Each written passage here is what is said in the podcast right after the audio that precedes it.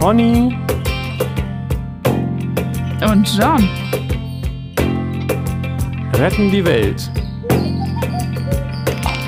Oder erstmal sich selbst. Heute.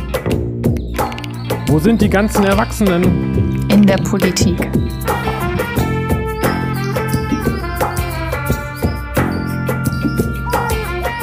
Hey. Wir sind am Start.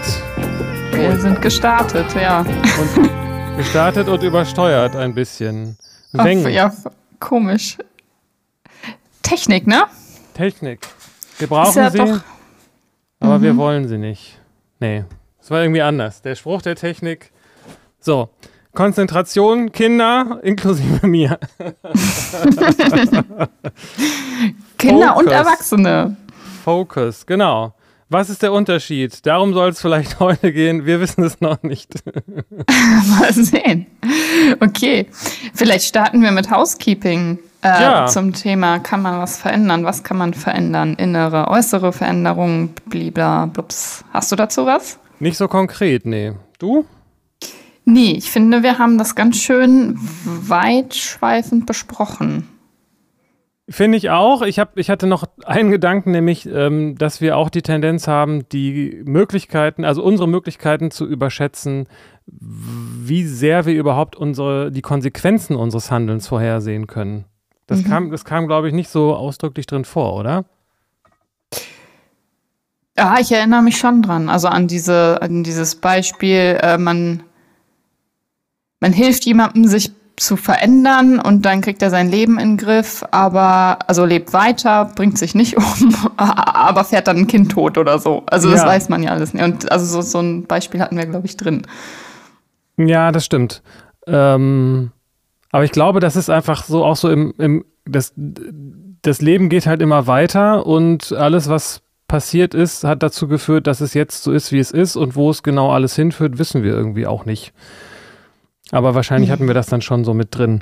Habe ich nur noch mal gedacht, der Verstand dreht sich halt gerne darum zu überlegen, was jetzt die perfekte Entscheidung ist. Aber am Ende mhm. wissen wir gar nicht, äh, mhm. was mhm. passiert. Und es gibt eben auch diesen inneren Kompass, dem man folgen kann.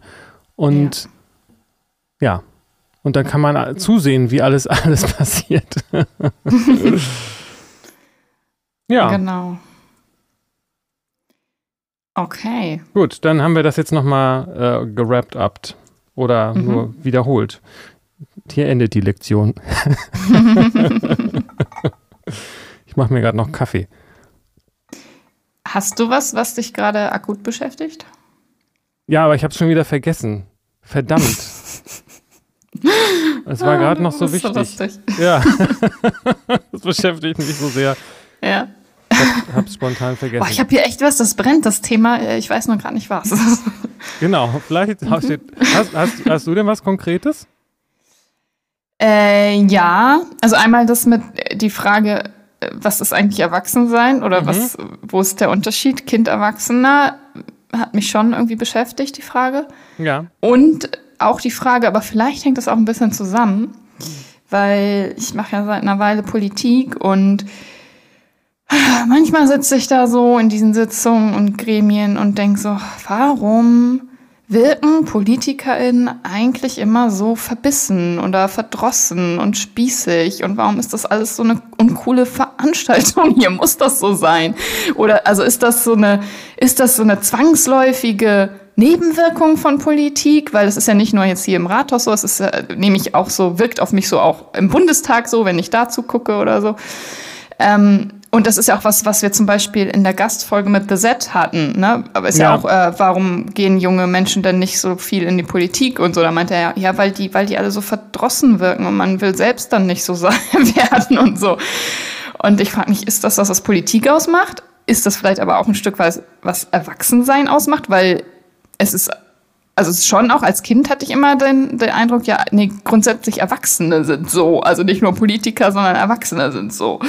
Äh, das konnte ich so ein bisschen revidieren für mich, weil ich ja auch andere Erwachsene kenne. Aber äh, ja, das ist was, was mich beschäftigt. Warum ist das eigentlich so und muss das so sein? Ja, das ist interessant, weil mein erster Impuls war auch zu sagen, hm, ist das was Politisches oder, oder geht das nicht einfach allgemein vielen Menschen so, allen natürlich nicht und schon gar nicht immer, aber vielleicht bringt es auch so ein bisschen die Situation mit sich, ne? Aber so allgemein würde ich sagen, sind schon wenig Menschen überwiegend in so einem zufrieden, fröhlichen Modus, oder? Weiß ich nicht. Vielleicht hat es auch was mit meinem Umfeld zu tun, muss ich mal drüber nachdenken.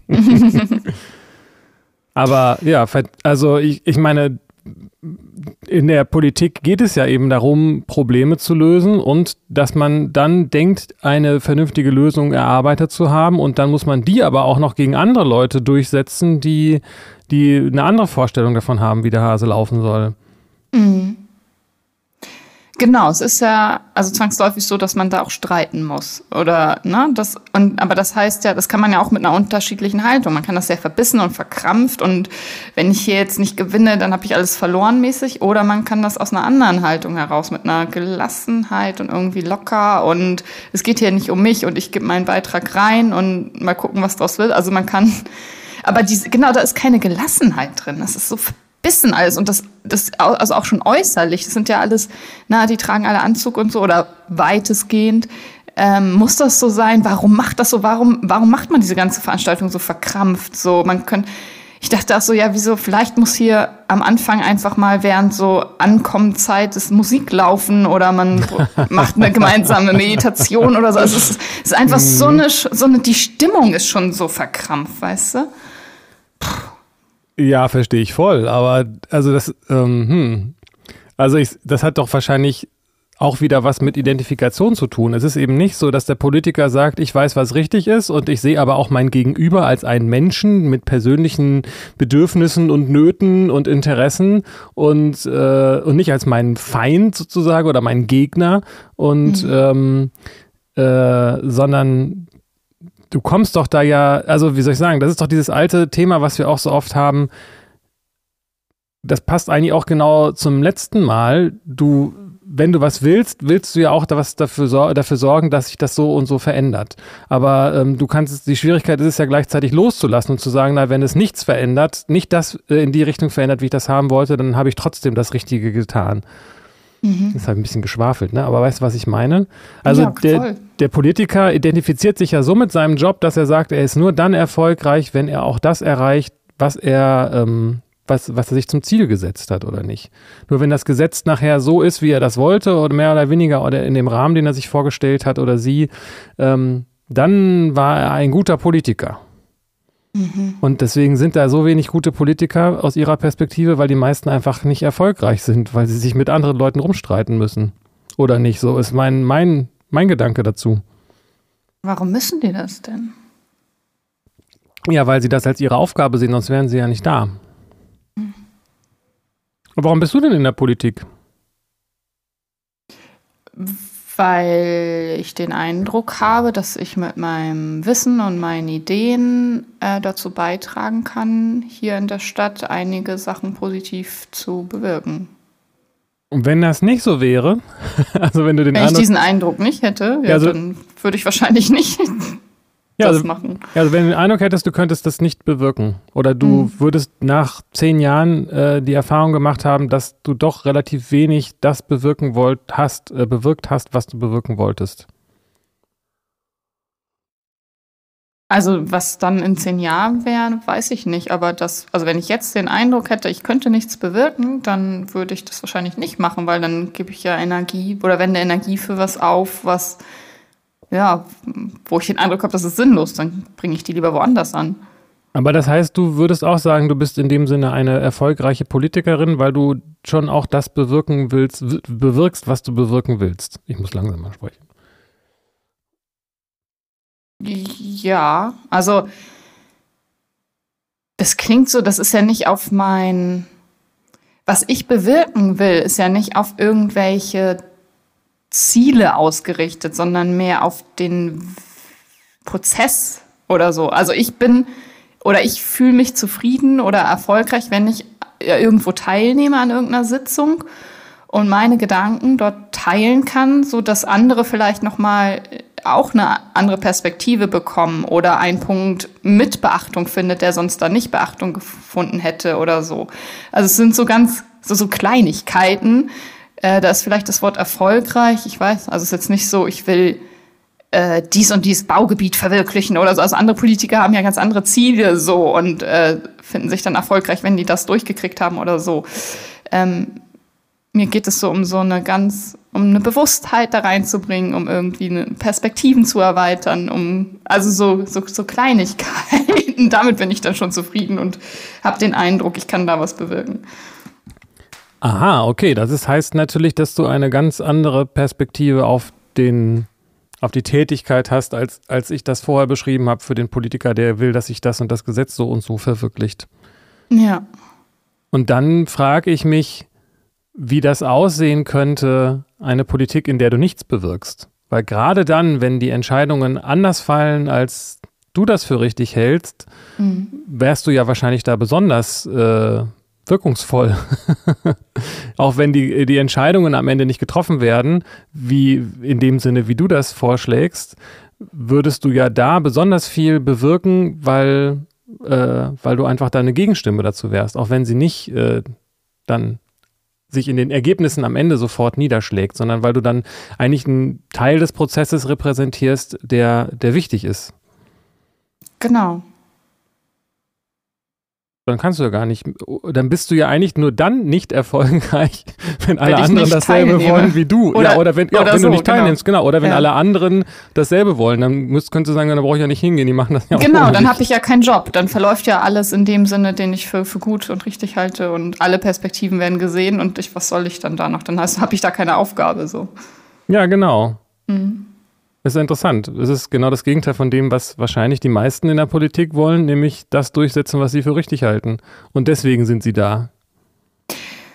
Ja, und ich bin, bin da noch gar nicht an dem Punkt, dass ich konkret Sachen habe, die ich für richtig halte. Also ich weiß nicht, ob das was mit Demo zu tun hat oder einfach auch, weil ich bin noch nicht so lange dabei und bin ja auch unerfahren in manchen Dingen und lerne noch. Ähm, aber ich, ich weiß manchmal gar nicht, was wäre jetzt die richtige Entscheidung, weil es ist so komplex und dann hat, geht es um ein Thema und dann habe ich sofort wahrscheinlich eine Meinung dazu oder eine Haltung.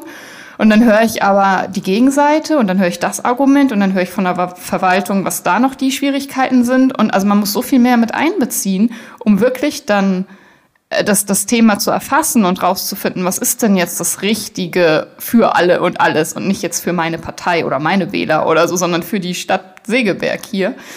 Und da habe ich halt noch nicht, also ich habe nicht meine Vorstellung, die ich da so durchsetzen will, sondern dann, ich bin auf der Suche danach, dass wir gemeinsam gucken, was ist das Beste. So.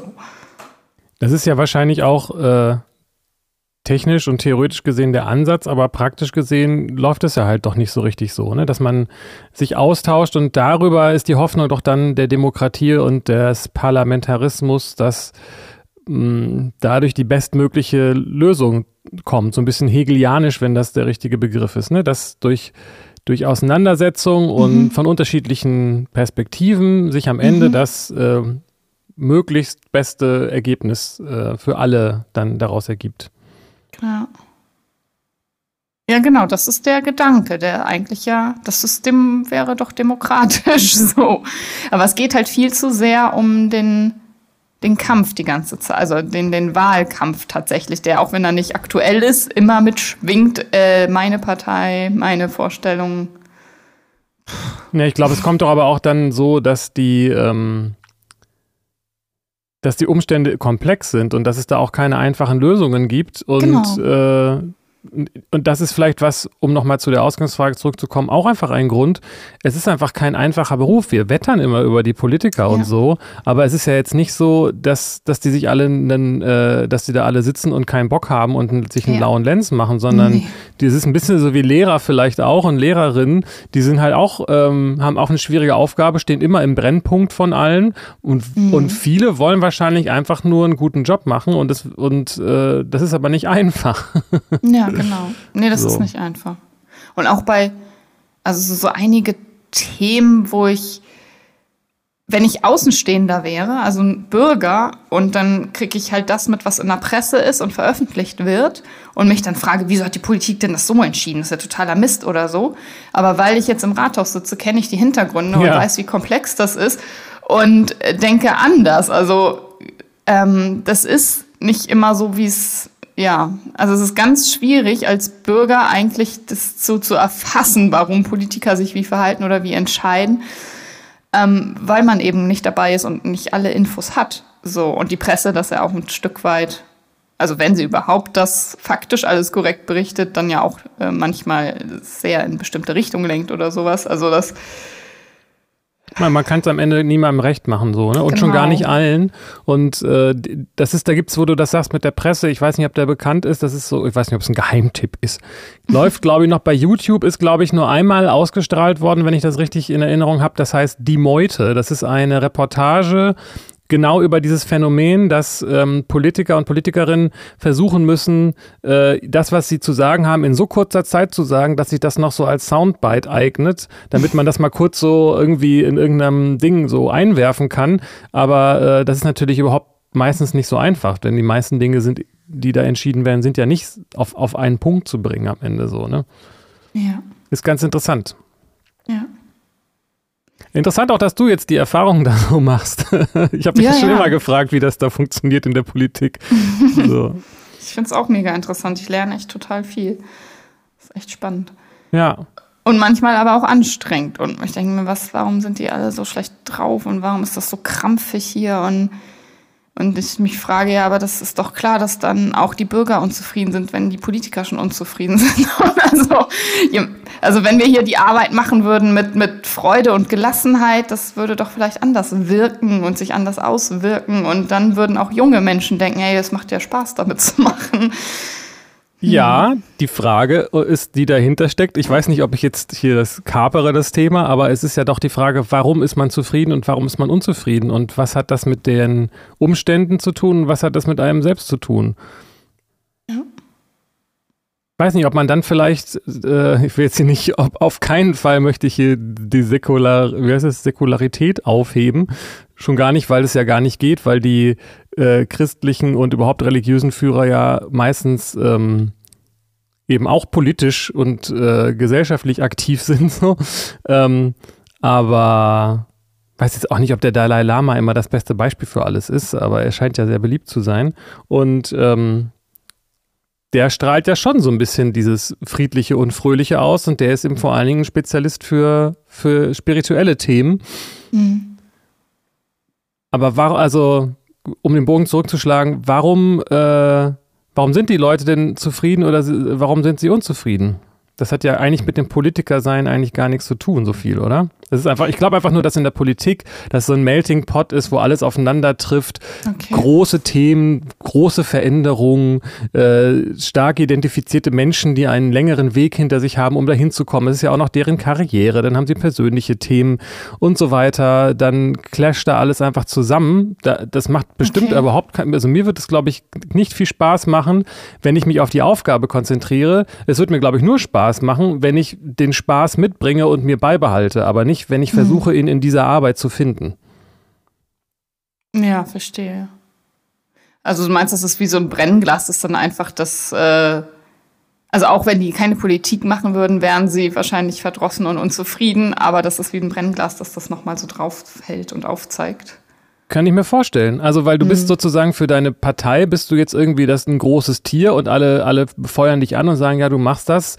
Diggi, du bist unser Mann oder unsere Frau und dann kommst du dann in dieses Parlament und äh, da sind zwölf andere Leute, deren Partei genau dasselbe sagt. Und mhm. ähm, was bist du jetzt? Bist du jetzt jemand, der was bewegen kann oder nichts bewegen kann? Für wen machst du das überhaupt? Und so weiter. Also ich stelle mir das unglaublich anstrengend vor. Mhm. Aber es gibt doch auch schon, also ich frage mich, inwieweit doch auch Politik machen hier in diesem System was hat, was unwillkürlich dazu führt, dass man so, dass man die, sich auch verändert, auch wenn man als vielleicht glücklicher, gelassener Mensch in die Politik startet, dass man dann doch so wird, so verdrossen. Also weil es gibt doch auch Politiker, die mal gestartet sind und ganz anders waren und wenn man sich so einen Verlauf anguckt und wie die jetzt sind oder so, also es macht ja irgendwie was mit einem und verändert einen. Also vielleicht auch eine Sorge, die bei mir ist. Und nein, nachher bin ich in, in fünf Jahren auch wie die. und so weißt du. Bist du dann erwachsen? Also der, der, vielleicht ist tatsächlich der Zusammenhang zwischen diesen beiden Themen, dass, dass, äh, dass es was mit Verantwortung zu tun haben scheint. Nicht nur mit Selbstverantwortung, sondern vielleicht dann ja auch noch mit Verantwortung für andere. Ohne das jetzt das fast direkt aufmachen zu wollen. Und das macht verdrossen, Verantwortung für andere haben, oder? Ähm, ja, ich glaube, dass es dann, mh, mm, dass da vielleicht das, die Leichtigkeit äh, verloren geht oder, oder dann schwerer ist, das aufrechtzuerhalten. Und mhm. diese, auch wieder den Bogen zum letzten Thema. Ich kann die Konsequenzen meines Handelns vielleicht gar nicht so absehen und gleichzeitig muss ich ja doch aber irgendwie handlungsfähig sein. Was ist mhm. denn, wenn meine Identifikation nicht nur diesen Körper hier betrifft, sondern auch noch den von meinen Kindern und von meiner Familie oder von der ganzen Partei. mhm. Also, dass, wenn ich das Wohl der Menschen äh, im Sinn habe und denke, wenn Menschen in Deutschland leiden, ist das meine Schuld, ähm, Tja, also ich weiß nicht, ob jetzt PolitikerInnen tatsächlich so weit gehen oder welche so, ne, dass sie wirklich sich mit der Aufgabe so identifizieren, dass sie wirklich das Beste für alle wollen. Das weiß ich nicht so genau. Aber mhm. Wenn ich nicht nur mich für mein Verhalten und mein Wohl verantwortlich fühle, sondern auch noch für das meiner Kinder, mhm. dann ähm, ist es, glaube ich, schwieriger, so eine Leichtigkeit zu behalten. Okay. Meinst du nicht? Ja, das, ja, weiß ich. Es kann mehr Druck erzeugen, auf jeden Fall. Mehr, mehr Stress, mehr Verantwortung, ne? Mehr, aber ja auch mehr, mehr Freude und mehr Glück. Also es geht ja auch in beide Richtungen. Ja, hat man mehr Glück, wenn die, wenn die, wenn die Kinder, ist es, ist es so? Ist Glück in, so betrachtet etwas, was man äh, vermehren kann, sag ich mal? Auf jeden Fall, wenn man es teilt. Wenn man merkt, boah, ich kann für mich gut sorgen und ich lebe gut und habe Freude und jemand anderes äh, lernt dadurch auch irgendwie, sich ein schönes Leben zu machen und ich kann den mit versorgen und das wächst hier ein tolles Wesen heran. Also äh, das gibt doch Freude zurück oder das Glück wird dann doch noch größer. Ja, also wenn du kein Kind hast und zufrieden bist, dann bist du äh, glücklich eins und wenn du ein Kind hast, das auch glücklich ist, dann bist du glücklich zwei oder was? Ich finde schon. Also an diesem, das ist ja, also ich kann für mich total glücklich sein und aber auch mit anderen gemeinsam. Und das ist doch, also wenn man das teilt, dann erfährt man ja nochmal den Spiegel. Dann ist so dieses Brennglas aufs Glück. so, dann ist das nochmal nicht mehr oder so, also nicht quantitativ, aber es hat, äh, es ist eine, einfach eine andere Erfahrung, als allein glücklich zu sein.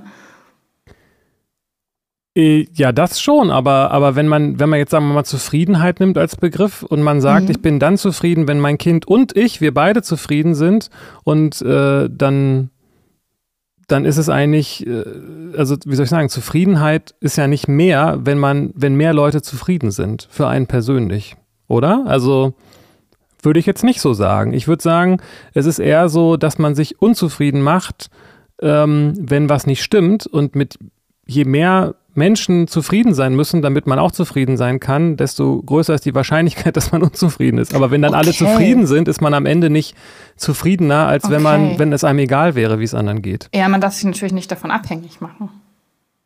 Also, ja, wenn man nur zufrieden ist, wenn auch die anderen alle zufrieden sind, dann ist, hat man ein Problem. Dann ist das Druck und dann wird man verdrossen. Ja, da geht man, oh Gott, da geht man ja dran kaputt. so. Ja, das passiert ja, wenn Eltern, ja. Eltern wollen ja zum Glück oft gute Eltern sein und ähm, wenn es dem Kind nicht gut geht, geht es den Eltern auch nicht gut. Das ist doch, also ist nicht immer so, aber oft.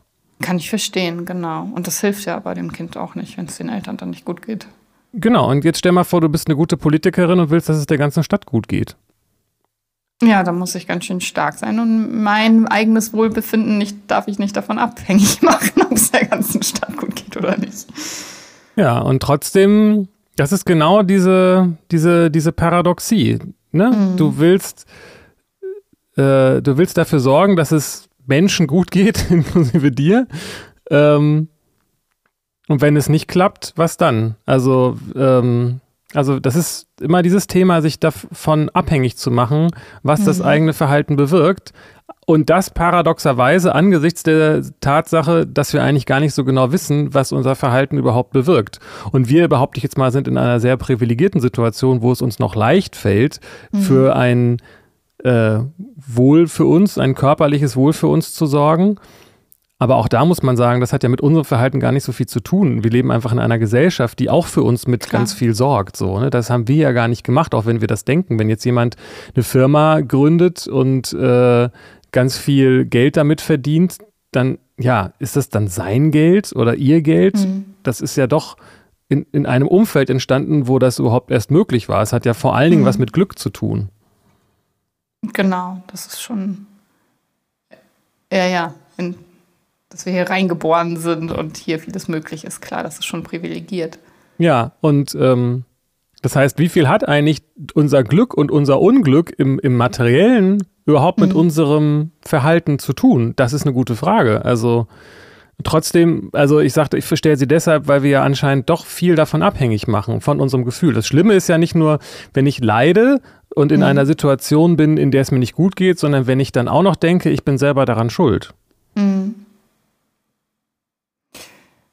Ja, klar, das ist äh, fies und das ist dann depressiv und dann ist man ja auch gefangen und dann denkt man ja, man kann das auch nicht ändern. Ja. Ähm, und ich glaube, das ist, also Glück ist ein, ein Anteil. Also es gibt ja die, das ist ja das, was wir in der letzten Folge haben. Man kann ja eine Selbstwirksamkeit, die hat man ja, man kann ja entscheiden und Entscheidungen so treffen oder so treffen für sein Leben. Und man kennt die Zukunft nicht und weiß nicht in letzter Konsequenz, wozu welche Entscheidung führt. Ähm, aber trotzdem macht es einen Unterschied, welche Entscheidung man trifft für sich. Und Glück ist aber der Anteil, den man nicht ja, lenken kann. Also es gibt ja äußere Rahmenbedingungen und sowas und die Gegebenheiten, die hat man eben nicht in der Hand. Das hatten wir aber ja auch in der letzten Folge, ne? Also dieses, ja. gib mir die Weisheit, das zu unterscheiden und so. Ja, ja, und ähm, die Frage ist doch, wie viel man sich dann von diesen äußerlichen Umständen abhängig macht oder nicht. Das mhm. ist doch mhm. genau der Unterschied zwischen dem Materiellen ähm, und damit meine ich jetzt nicht nur, also materiell klingt so muss man nochmal vielleicht verdeutlichen, damit meine ich halt jetzt in diesem Fall alles Sinnliche und das bedeutet auch Zwischenmenschliches, das wäre auch was Materielles. Also ich will, dass Leute mich äh, mir sagen, dass sie mich mögen oder mir zeigen, dass sie mich mögen. Das wäre in dem Sinne etwas, was ich sehen und hören will. Das wäre also was Materielles. Und die andere Richtung wäre die spirituelle Richtung, wo ich sage, nein, ich bin unabhängig davon, ob Leute sagen, ich mag dich oder, oder von einem Aufgehobensein in der, in der Gesellschaft oder so. Mhm. Ähm, ich bin auch glücklich, wenn ich einfach nur da sitze und die Augen zumache und, ähm, und da bin. Ich finde es interessant, dass wir immer wieder auf dieses Thema Abhängigkeit ja. kommen, weil das äh, irgendwie, oder ich habe mal was gelesen in meinem äh, autodidaktischen Psychologiestudium, so dass äh, wo es um das Thema Erwachsensein ging. Also Entwicklungspsychologie war irgendwie das Fachbuch und Erwachsensein mit Eigenständigsein äh, synonym verwendet wurde und eben nicht abhängig sein. Also weder psychisch von jemandem, emotional, noch materiell, noch räumlich, noch und finanziell und eine Person, die das alles nicht, also die eigenständig ist in diesen ganzen Bereichen, die ist erwachsen. Und das finde ich ist ein interessanter Gedanke. Ja, und wenn ich jetzt, äh, was bedeutet denn materielle Eigenständigkeit? Inwiefern kann man denn unabhängig, materiell irgendwie unabhängig sein? Oder genau, was heißt eigenständig? Ja nicht, du kannst, kannst ja nicht alles allein produzieren, herstellen, bla, bla, aber das, also abhängig von einer also konkret von einer anderen Person, ne? wie jetzt Kinder von Eltern. So, die sind ja, die können sich nicht allein die, die Klamotten beschaffen oder die Wohnung oder sonst was. Also da ist ja eine materielle Abhängigkeit erstmal ganz konkret zu der Bezugsperson. Und das gibt es ja aber auch in erwachsenen Partnerschaften, diese Abhängigkeit zum Beispiel. Ja, also äh, was ist, also ich bin nicht sicher, ob jetzt Abhäng Abhängigkeit und was hast du gesagt, Selbstständigkeit? Eigenständigkeit. Genau, ob da sozusagen die Gegenspieler sind, aber nehmen wir das jetzt erstmal so an. Aber jetzt sehe ich nicht so ganz konkret den Unterschied zwischen, wenn ich jetzt mal deine schöne Apfelmeditation hernehme. Ja. Ähm, ich bin abhängig von dem, letztendlich sogar von dem Kassierer oder der Kassiererin äh, im Penny, um diesen Apfel zu essen. So. Ähm, oder im Aldi. Wir wollen jetzt hier nicht Werbung machen. Und äh, was ist der Unterschied dann von der Abhängigkeit, die ein Kind von seinen Eltern hat? Weil klar, die Eltern versorgen das Kind, aber wenn die Eltern jetzt plötzlich durch Magie sich in Rauch auflösen, kommt die Versorgung irgendwo anders her in unserer Gesellschaft zum Glück. Das heißt, sie sind zwar abhängig davon, dass die Eltern sie versorgen, aber wenn die Eltern nicht wären, würde es eine andere Form der Versorgung geben. Genauso wie wenn ich den Apfel nicht im Penny kaufe, sondern im, vom Baum pflücke, dann bin ich ja von dem Baum abhängig und so weiter. Also ich sehe den Unterschied naja, nicht so ganz. Äh, ja, die Kassiererin suchst du dir ja freiwillig aus. Also du kannst ja die Wahl, gehst zu der Kassiererin oder zu der oder zu der. Ein Kind hat nicht die Wahl, das ist abhängig. Das muss von den Eltern, außer tatsächlich, die sind tot, aber dann ist es auch abhängig, was dann das Jugendamt entscheidet, wer die Bezugsperson ist. Und dann ja, ist es wieder von denen abhängig. Also da gibt es ja nicht die, die freie Wahl. Das stimmt. Also das heißt, die, vielleicht hat Erwachsen, heißt das Erwachsensein, was damit zu tun hat, dass man sich seine Abhängigkeiten mehr auswählen kann, vielleicht. Mhm. Man muss nicht in einer bleiben, die einem nicht gut tut. Man kann man sich eine neue suchen. ja. Ja. Das ist interessant. Mhm. Also die Abhängigkeiten sind sowieso da, auf der materiellen Ebene. Klar, genau das ist ja auch nicht, das ist ja an sich nichts, nicht, nicht, nichts Schlimmes oder Schlechtes, das ist ja total wertfrei. Also natürlich sind wir alle abhängig von, von etwas und voneinander. So. Aber es ist ein Unterschied, ob ich irgendwo hingehen kann und sagen kann, ich möchte das hier haben, oder ob ich jemanden habe, der mir sagt, du musst das hier nehmen. Genau. Hm, interessant.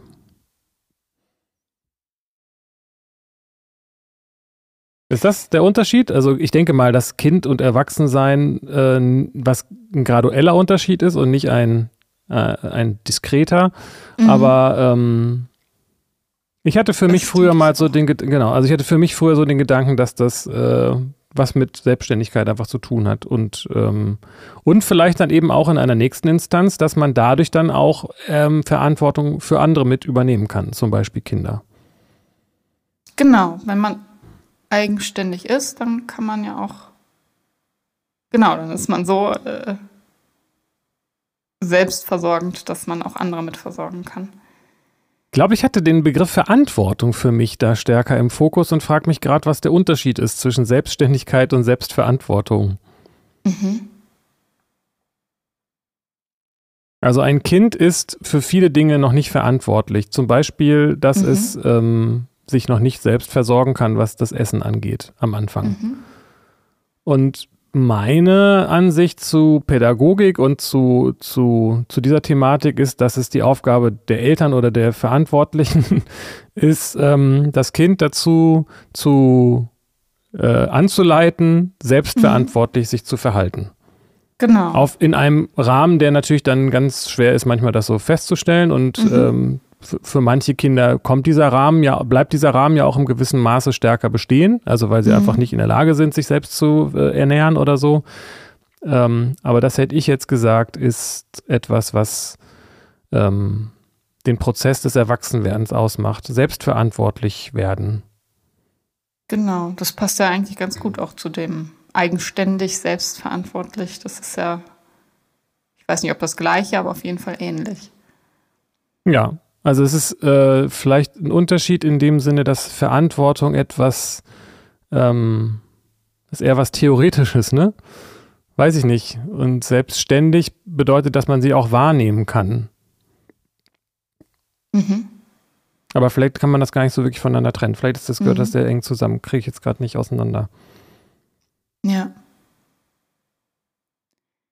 Das heißt also, erwachsen ist, wer für sich selbst die Verantwortung übernimmt. Was heißt denn das jetzt überhaupt, frage ich mich gerade. Ja. es hat, ich glaube, Verantwortung hat eher was mit, äh, mit einer Zuschreibung zu tun, ob nun von innen oder von außen und mit, äh, mit der Zukunft. Ne?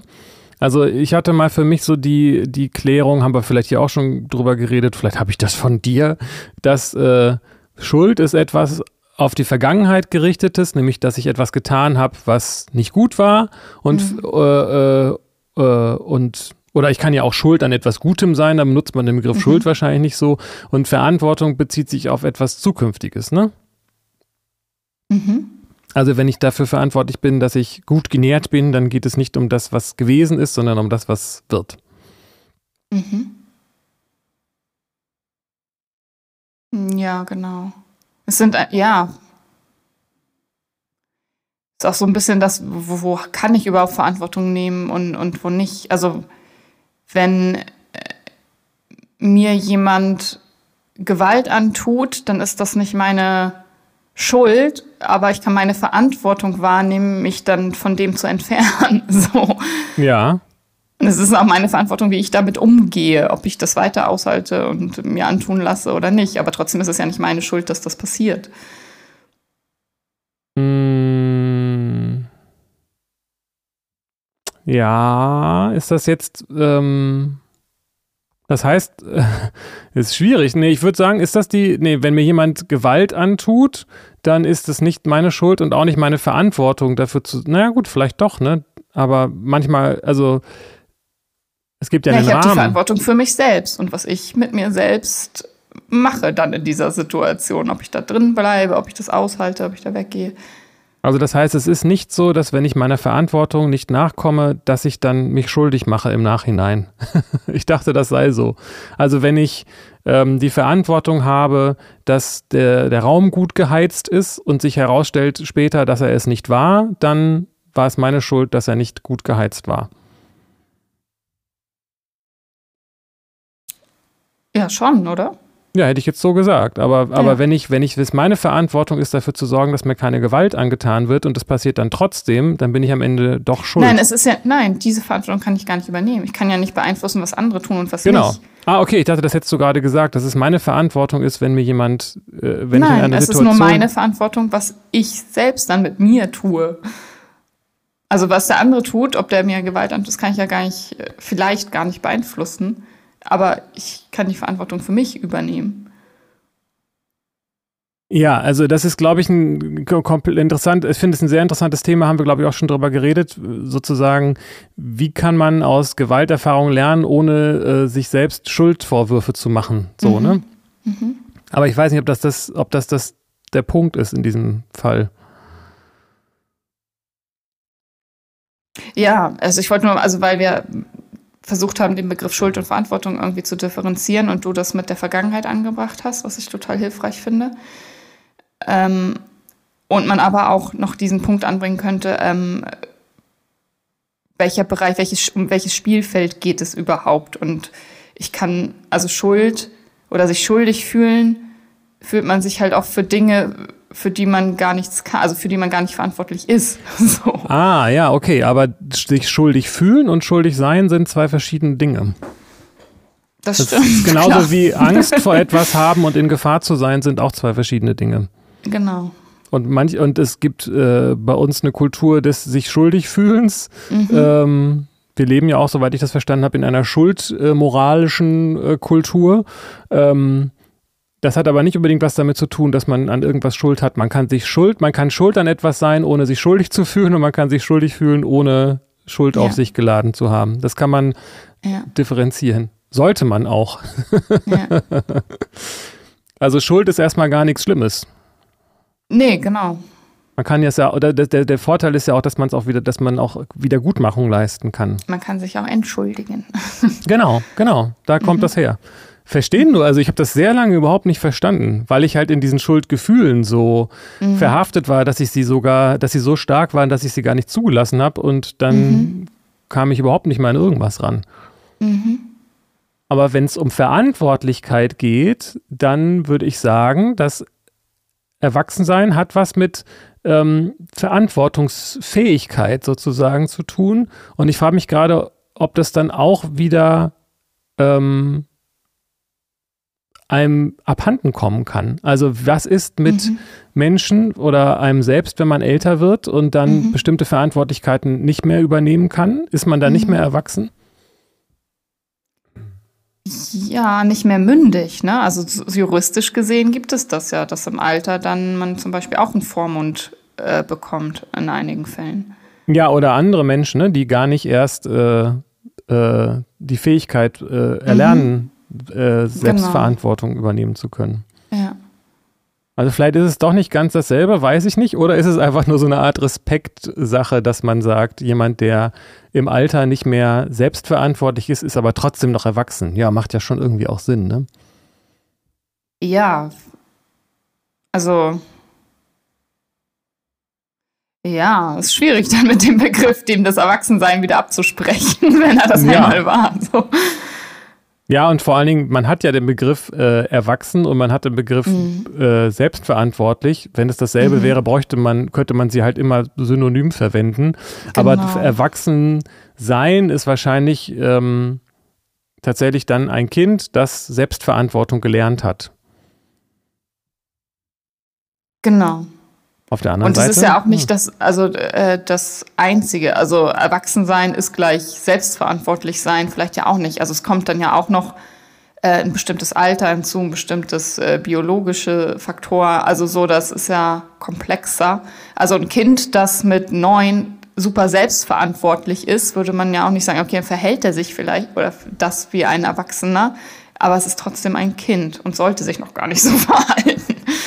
Ja, ne, das ist dieses Ich bin viel zu früh erwachsen geworden genau. Thema. Hängt ja, auch, hängt ja auch stark von der Kultur ab. Ne? Das ist sicherlich auch ein kultureller Aspekt, inklusive halt auch den Menschen, die nie selbstständig werden in ihrem Leben. So. Ja, genau. Die volljährigen Kinder. ja. Ja, oder die halt äh, die, die nicht selbstverantwortlichen Erwachsenen. Mhm. Mhm, genau. Und die gibt es voll viele. ja. Ja. Vielleicht ist das auch ein Punkt dann in der Politik. Also warum da so, das so, weil das, weil die so erwachsen tun, aber es gar nicht sind. Ja, was, was, also was, das ist jetzt interessant, weil was ist denn dein kindisches Verhalten im Erwachsenenalter? Ja, das ich auch gerade.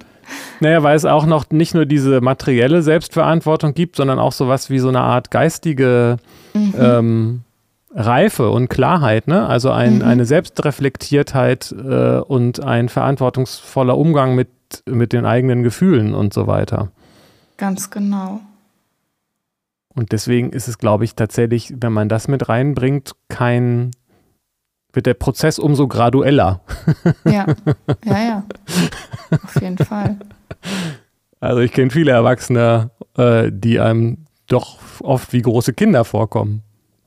Ja, ja, genau. Also die sind dann eigenständig in dem Bereich, also haben sich finanziell und materiell vom Elternhaus gelöst, aber emotional, psychisch, da ist ganz viel Abhängigkeit und dann vielleicht nicht mehr vom Elternhaus, aber dann übertragen auf andere Dinge, Substanzen, Menschen, Beziehungen, was auch immer.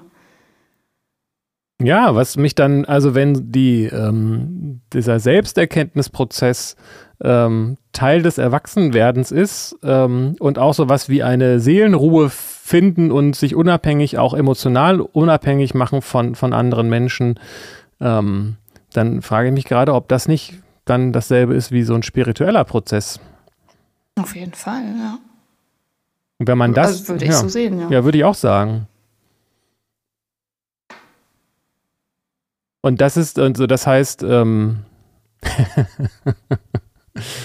ja, also ich hatte irgendwie so das Gefühl, dass Erwachsenwerden in dem Sinne eigentlich auch eine, ein Narrativ ist, was, was auch ein bisschen ein Trick ist, auf eine Art. Also klar geht es darum, sei erstmal, werd mal selbstständig, aber wenn ich mir so Kinder angucke, die sagen, der Jan, der ist erwachsen, würde ich sagen, na, wenn ihr wüsstet.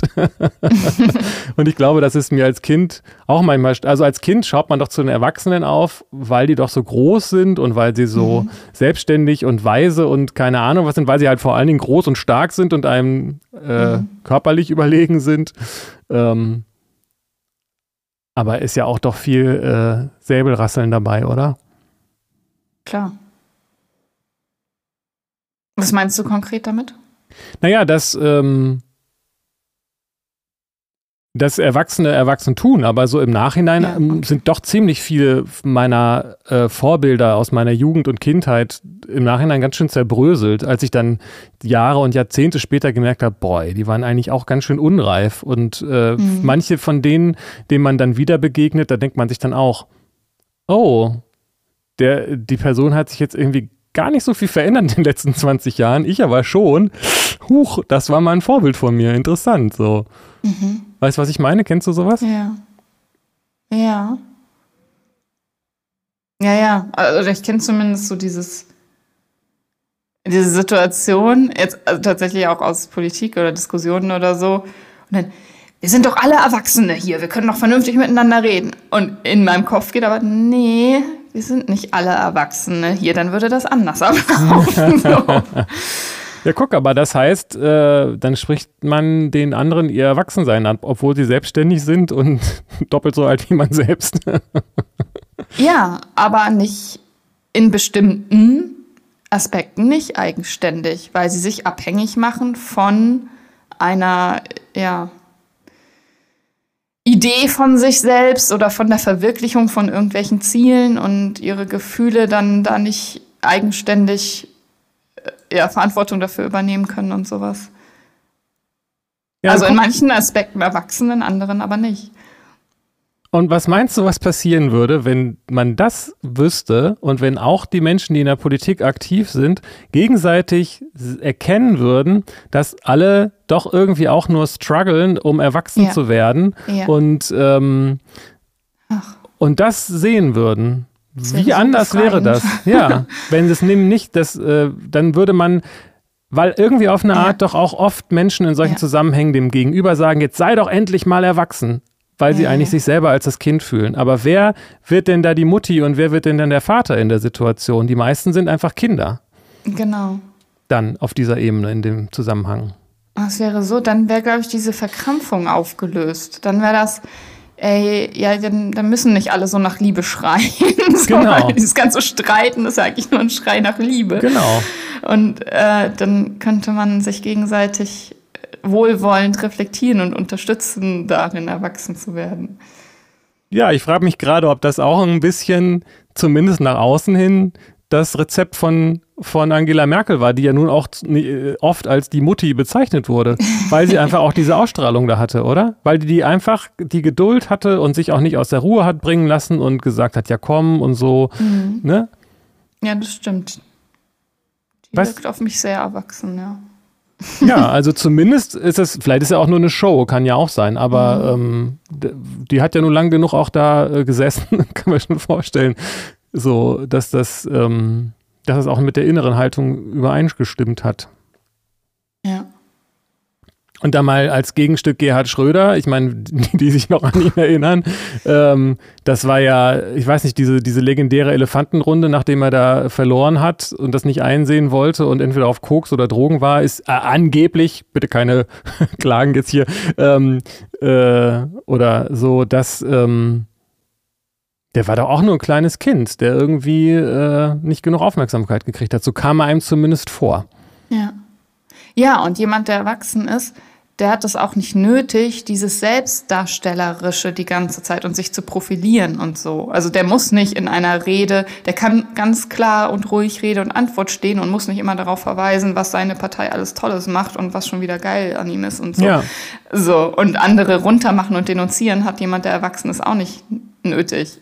Ja, vielleicht ist das auch ein Merkmal. Also jetzt, ich hatte vorhin so im Kopf, als du gefragt hast oder als wir darüber geredet haben, kam mir irgendwie noch äh, zufälligerweise jetzt zwei linke PolitikerInnen in den Kopf, nämlich Sarah Wagenknecht Knecht und Gregor Gysi. Inhaltlich äh, müssen wir jetzt nicht über die reden, aber die machen für mich beide den Eindruck auf eine unterschiedliche Art, als ob sie sich nicht so abhängig machen von, von der Situation und als ob sie, Ja. also ich weiß, ich weiß gar nicht, inwiefern die noch aktiv sind, aber die, ähm, Ja, Sarah ist ja total aktiv. ja, genau, aber die, die macht für mich, auch wenn sie so eine Härte ausstrahlt, da einen äh, besonneneren Eindruck und als ob sie nicht von den anderen erwartet, dass sie ihre Position übernehmen. Meistens zumindest nicht.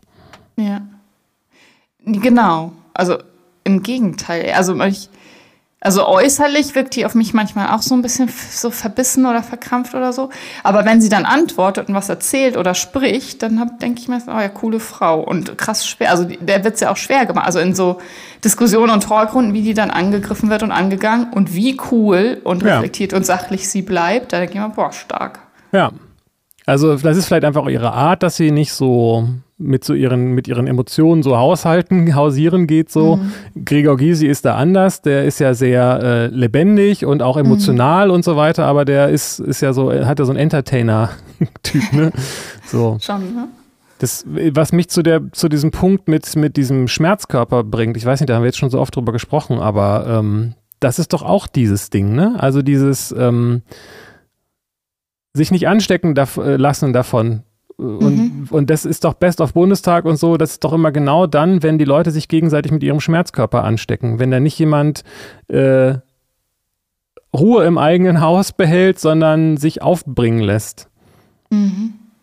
Genau. Und das machen die beiden jetzt. Ich weiß nicht, gibt es vielleicht noch mehr, die mir jetzt nicht so bekannt vorkommen? Vielleicht ist es tatsächlich auch äh, ein Merkmal von einigen Politikern. Manche wirken dann halt irgendwie so bräsig, dass dass die sich nicht aus der Ruhe bringen lassen, wo man den Eindruck hat, sind die einfach nur stumpf oder ist es auch, äh, ja, weißt du, was ich meine? Jetzt, wo mhm. ich so mhm. drüber nachdenke, ich habe jetzt von Christian Linter kenne ich nicht so viel, aber der wirkt doch eigentlich auch immer sehr ruhig und besonnen, oder? Mhm. Und Söder eigentlich nicht. auch, so leid's mir tut. also die, mhm. die, sind das welche, die so Ja, nicht, also die also also von der Wirkung her, dass die sich nicht, nicht reizen lassen. Ja, ja das meine ich. Ähm, aber inhaltlich doch, also wie was sie dann ja, sprechen und die greifen ja andere schon an dann und so und die bleiben nicht äh, inhaltlich cool und sachlich. Also die Gefühle sind kontrolliert, aber äh, die Inhalte, da wird es dann passiv-aggressiv ausgelebt. So. Das stimmt, würde ich auch so, hätte ich jetzt auch so gesagt. Ähm, ich wollte nur denen eine Chance geben. Müsste man sich dann im Detail mal angucken, tatsächlich. Es ist eher so, dass ich bei Christian Linter den Eindruck habe, dass er ein guter Rhetoriker ist und dass er so eine Überlegenheit auch darin sieht und dann mehr so andere demontiert, aber nicht auf einer sachlichen Ebene so mhm. unbedingt, sondern mhm. auf einer mhm. rhetorischen. Und, genau. Aber ja, gut, da müsste man jetzt mal ins Detail gehen. Mhm. Okay, also äh, spannend, also dieses ja, Thema voll. Erwachsensein und auch ähm, dieses Bild davon in der Politik, ja, eigentlich sind das auch verletzte Kinder, die lieb gehabt werden wollen und deswegen äh, so verkrampft und verdrossen wirken, weil sie hier so im Kampf sind. Ja, und das, um jetzt äh, das, was ich vorhin meinte, mit diesen religiösen, spirituellen FührerInnen, wobei es ja leider meistens Männer sind, ähm, das ist auch kein Zufall, dass die äh, in verschiedenen Traditionen so dieses, ähm, äh, dass es heißt äh, Vater, ne? Also das, mhm. dass sie, dass sie davon von ihren Kindern reden. Mhm. Finde ich interessant. Also dass äh, die Schäfchen und die Kinder, weil von denen eine geistige, emotionale Reife erwartet wird. Ähm, ja. Und dementsprechend ja. auch ein Trost. So, ne? Ja. ja und das genau. gibt es in der Politik irgendwie nicht, wo, also oder weniger so, ne? Nee, also nur weil man ein, ein bestimmtes Amt bekleidet oder, oder Kanzler ist oder so. Interessant. Das, ja. Interessante Frage, was für ein Vater Olaf Scholz ist, einer, von dem äh. man eigentlich gar nicht, der immer auf, der irgendwie immer weg ist. ja, also. Also, ich glaube, vielleicht könnte man zu der Frage, was heißt Erwachsensein, auch die Gegenfrage stellen, was ist denn Kind sein. Und Kind sein hat ja auch noch diesen emotionalen Aspekt, dass man in sich das Gefühl trägt, dass da jemand auch die Aufgabe ja. hat, die Verantwortung ja. für einen zu übernehmen und dass man ein Recht darauf hat, dass das auch vernünftig gemacht wird und auch wenn es dann nicht vernünftig ist, sich man, dass man entweder sich das schön redet oder dass man später sagt, ähm, äh, das, hätte, das, das habe ich aber verdient, dass er sich um mich gekümmert hätte. So, ich habe ein Recht darauf, gute Eltern zu haben. Mhm. Hat man aber leider nicht. Spoiler Alert. Also. ja, und was die Frage ist auch, was sind gute Eltern? Ne? Ja, also nach das stimmt auch. manchen Kriterien reicht es ja, wenn die ein Dach über dem Kopf haben und essen und nicht grün und blau geschlagen werden, dann sind das schon gute Eltern. So. Puh. Ja. Ich habe ein anderes Bild, aber ja. Aber ich glaube, der entscheidende Punkt ist, dass man sich als Kind Vorwürfe macht, wenn die Eltern nicht gut sind, weil man denkt, dass man das dann verdient hat. Ich, ich habe ja, die Eltern, ja. die ich verdient habe, ist jetzt weiß nicht, ob das immer noch dasselbe Thema ist, aber es ist, glaube ich, wichtig zu erkennen, dass die Eltern eben auch nur Menschen sind, ne? Und, ja, das, genau. ist genau, und das ist ja nicht die Schuld der Kinder, dass sie die Eltern haben. Ganz genau. Und das heißt, ähm, auch das ist was, was in diesen Politikdiskussionen irgendwie so ein bisschen mitschwingt manchmal, wenn man da so von außen drauf guckt und nicht so auf die Inhalte, sondern wie sich die Leute so verhalten, was die so für eine Energie ausströmen. Da ist, ist doch oft so dieses, äh, ich habe, wo, wo sind denn hier meine Eltern? Ich habe doch ein Recht darauf, hier jetzt irgendwie mal, dass, dass, dass sich vernünftig gekümmert wird. Und ich bin schuld, dass es nicht so ist. Vielleicht geht das ein bisschen zu weit, weiß ich nicht, vielleicht auch nicht. Ja. Ja.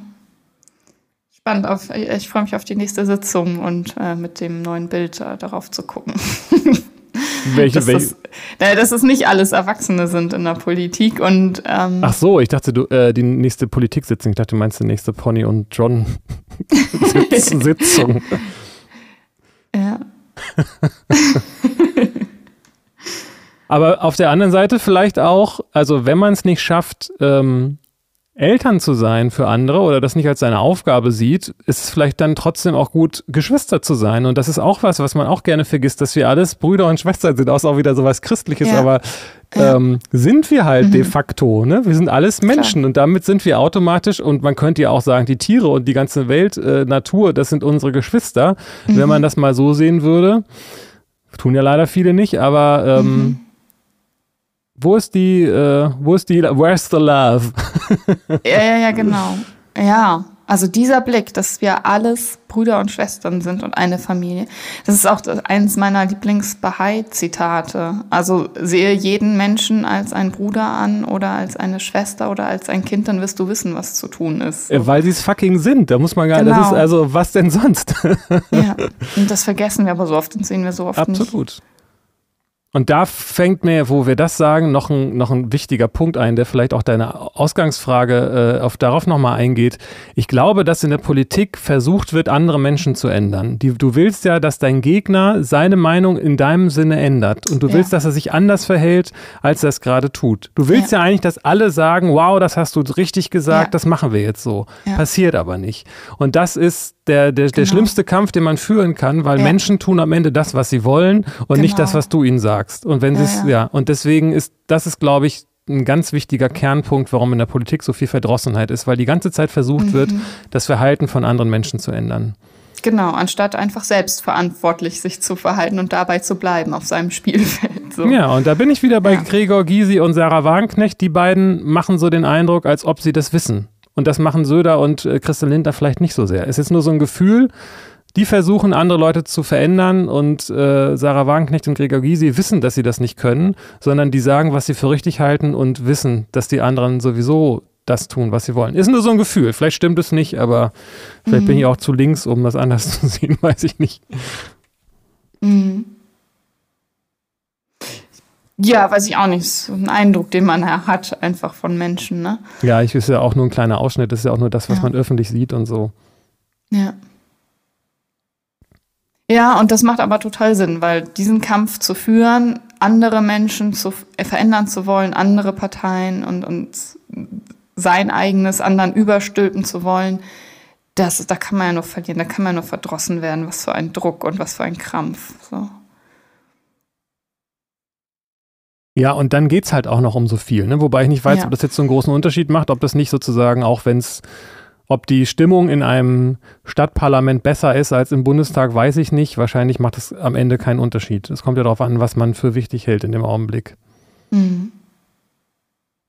Genauso wie es eigentlich auch egal ist, ob man vor zwei Leuten redet oder vor zwölf Millionen. Das ist ja nur die Frage, im, wie das in, im eigenen Kopf ist.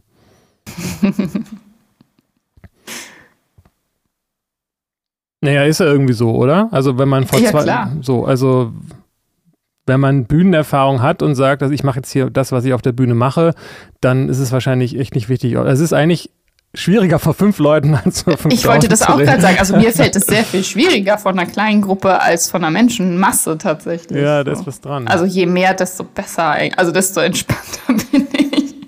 Ja, weil man, weil es schwerer ist, äh, fünf Leute zum Lachen zu bringen als, als 500. Man muss ja auch nicht immer alle zum Lachen bringen. Doch. Das das wäre Challenge, wenn du das als Politiker auch noch hast. Dass du, okay, und der Saal muss toben am Ende. Ach ja. Na, ich meine, das ist halt auch die Frage, wie viel, also das ist halt auch nochmal ein Aspekt, warum geht man in die Politik, ne? Nicht, weil man, weil es einem alles egal ist. Ja, aber, Aber das, das- genau. Das heißt, die Identifikation kommt halt auch noch dazu, so, ne? Das heißt, man will ja auch was bewegen und, äh, ne, dann Mhm. so setzt sich das dann zusammen. Und es ist eigentlich, äh, eigentlich konsequent, dass es so ist, wie es ist. Abgesehen davon, dass die Zeiten ja jetzt auch noch schwierig sind. Ich weiß nicht, wann sie es mal nicht waren, aber Ja, die Zeiten, ey, ja. So krass. absolut. Also wir leben eigentlich einen Science-Fiction-Roman, habe ich manchmal den Eindruck. Es ist so schräg, ich, es ist so gruselig. Ich habe, äh, weiß ich nicht, vorgestern oder so mit jemandem telefoniert und äh, dann ging es auch um den Rechtsruck und äh, es klang bei mir sehr deutlich durch, dass ich eine Sorge habe, wie sich das entwickelt und 20 Prozent wählen AfD, 40 Prozent wählen CDU und vielleicht ist es besser, einen Plan B zu haben, wenn tatsächlich so eine rechte Regierung bei der nächsten Bundestagswahl oder so, also nur mal angenommen, also und dann habe ich äh, einen Tag später gesehen, dass Michel Abdullahi in der neuen Kurzstrecke mit Pierre M. Krause genau das sagt. Und, und er meinte, ich glaube, äh, ich, also für mich ist es gut, einen Plan B zu haben bei, bei dem, was hier gerade passiert. Und ich habe das erlebt von, oder meine Eltern haben das erlebt, dass ein System von einem auf den anderen Tag in, zusammenbricht und Regierungswechsel und so. Und ähm, dass das akut so ist, dass Menschen, die hier leben, sich so diese Sorgen machen, das finde ich krass. Das finde ich auch sehr krass, weil, also ich kann das nicht beurteilen, aber diese Parallele zu 33 wird ja oft gezogen und äh, das, ich glaube, da tut man der, der Situation doch auch sehr unrecht, weil das damals einfach ganz andere Umstände waren. Möchte ich nur mal dazu sagen. Also auf eine Art, äh, jetzt Höcke mit Hitler zu vergleichen, weiß ich nicht. Ich will das jetzt nicht verharmlosen, dass was passiert, aber ich will, äh, würde auch nicht sagen, äh, dass wir hier gerade in einem, alleine die Art der Demokratie, in der wir uns gerade befinden, ist eine andere als damals.